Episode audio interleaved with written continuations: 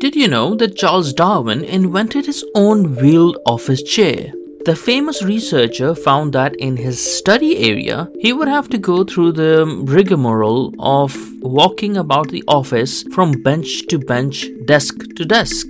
So, to maximize his productivity and save him some valuable study time, he decided to attach wheels to his luxurious armchair. That actually is probably more important than his theory of evolution.